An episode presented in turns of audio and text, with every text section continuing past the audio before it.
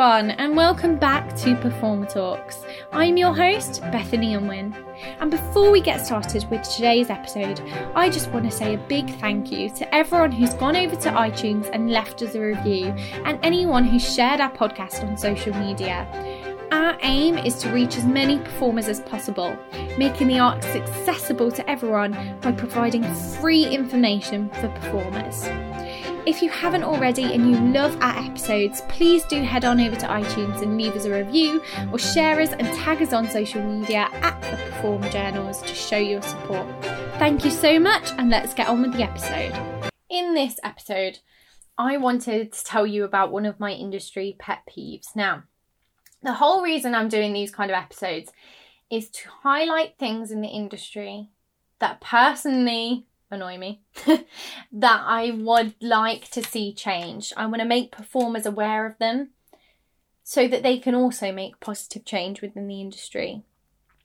Um, so these are just some of my personal things. They're not going to apply for everyone. Some people won't be that bothered about some things. Some people will be more bothered about certain topics. Some people may have an entirely different opinion to me, and that is absolutely okay. I'm not the most outspoken person. I'm not the um, biggest when it comes to confrontation. I normally avoid drama at all costs. And for years, I was always taken as a pushover, which, you know, I can be at times, but only because 99.9% of the time, like I say, I don't like drama, so I just let things go. But there is that other time when it's something I feel passionately strong about that I think needs to change, that if I don't stand up for it, nothing will get better and that may affect other people as well. So if there is something like that, then I will 100% call it out. If it's just affecting me, I'm not really too bothered. You can say what you like. I'm ginger, I've got thick skin. Um, I'm really not that fussed when it comes to me. I'm really not that bothered. But the other time, when something needs to be changed, that's when I stand up and say that that's not okay. And that's kind of what I'm doing with these um, pet peeve episodes. I thought the performer talks was the right um, media form to get these things out and maybe help create a bit of change in the industry or at least healthy debates um, about certain topics within the industry. If there's anything you feel you don't agree with, you can always DM me at the Performer Journals. I would love to have a chat with you and see what you think. Um, but for me, this was like the best way of getting it out, and hopefully, making performers aware so that they're safe and know everything that's going on.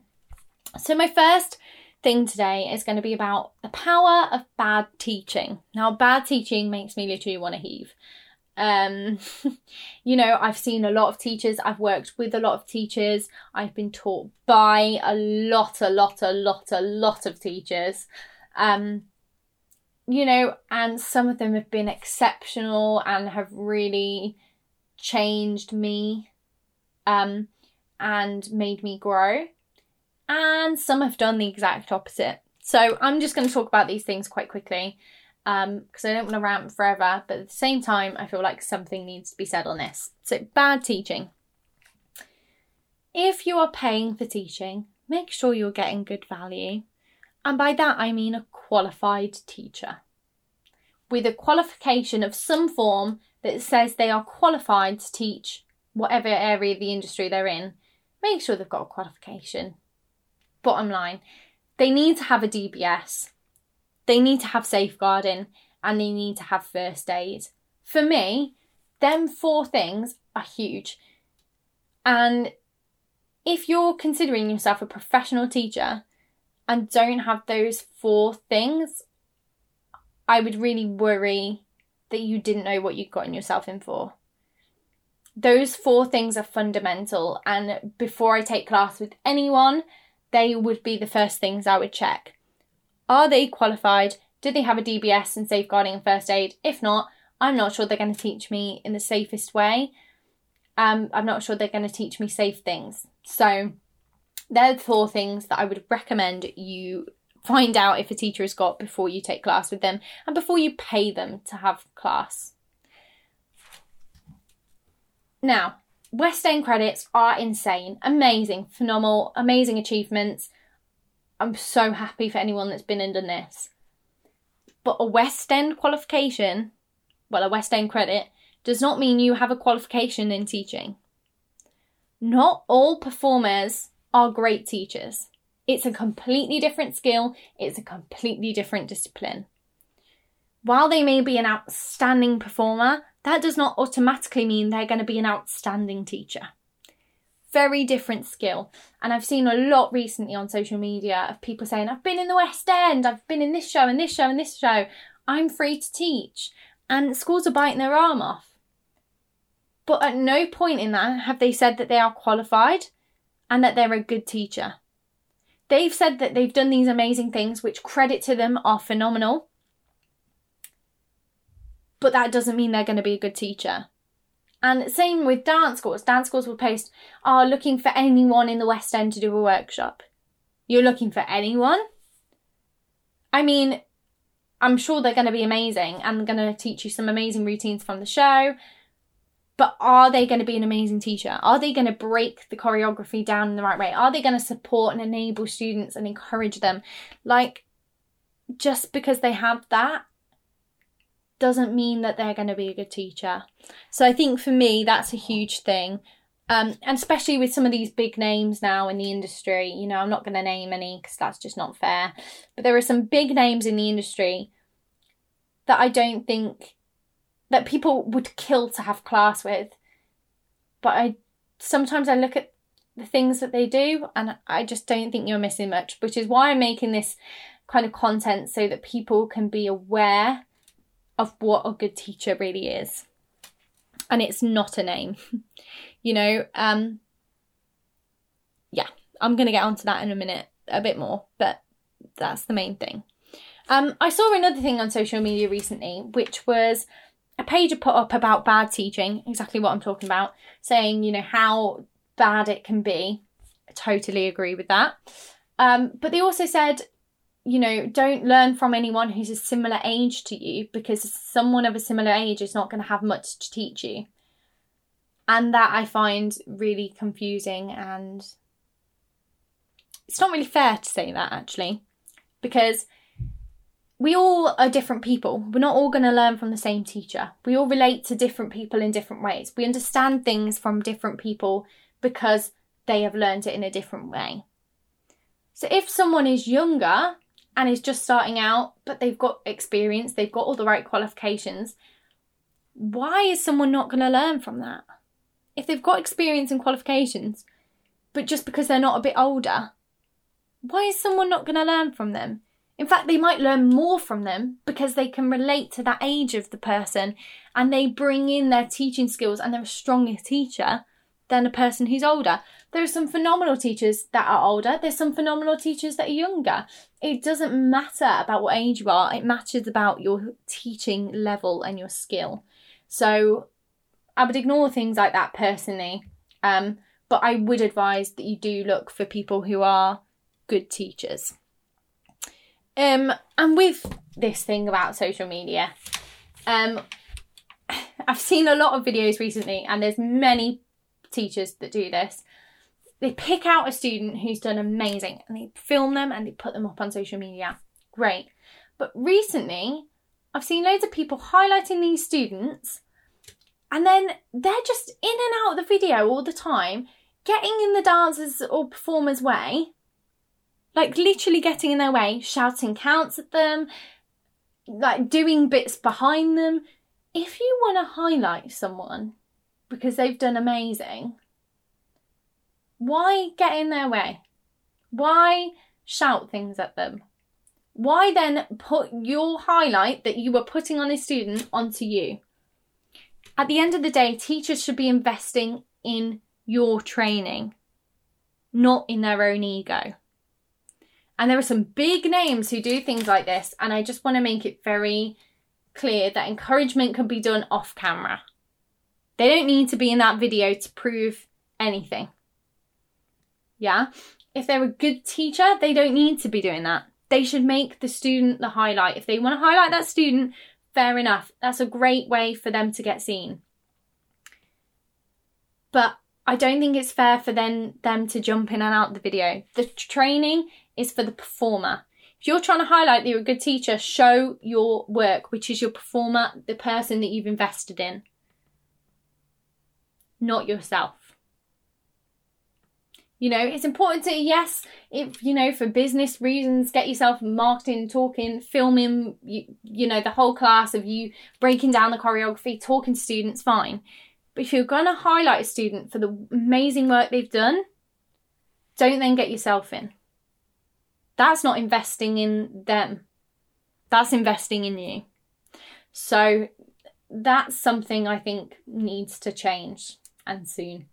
Um, and I don't think many people are aware of it, but it obviously shows to me as a teacher um, and as a performer that that's not investing in in the training in the person. That's investing in yourself. Um so that's something i've seen and also with the highlighting thing, I think it's great at an industry level because, you know, auditions happen and, you know, it could really show someone and someone might see it and they might get a job from it. So that's great. I think, albeit highlight them when they're like at that industry level. But I've seen people highlighting like six, seven, eight year olds. I just don't think that's very fair. It's, they're not going to be the finished article there's going to be other people the similar age that have got school and that are trying to balance school and creative work that haven't had as much training but are working just as hard and at that age to try and justify why they've been picked out and you haven't is a horrendously tough thing. Not all six year olds go out auditioning and want to be centre stage. Some six year olds do it because they just love what they do you know, and that goes up and up and up. Like teenagers are going into adolescence, right? They've got a really hard time ahead of them.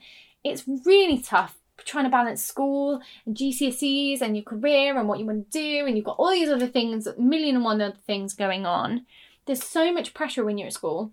And then you just go and want to take a class, and there's people being picked out that have gone off and done loads of training or had very different routes to you and yet you're being compared and there's favoritism there. I don't think that should happen until we're at least at industry level. So I'm talking people who are going out to work, like the advanced intermediate classes. They should be the ones that, yes, you can pick out students from. But I just don't think it's fair any younger than that. Yeah, okay, it might make the person that's picked out feel good. But that's it.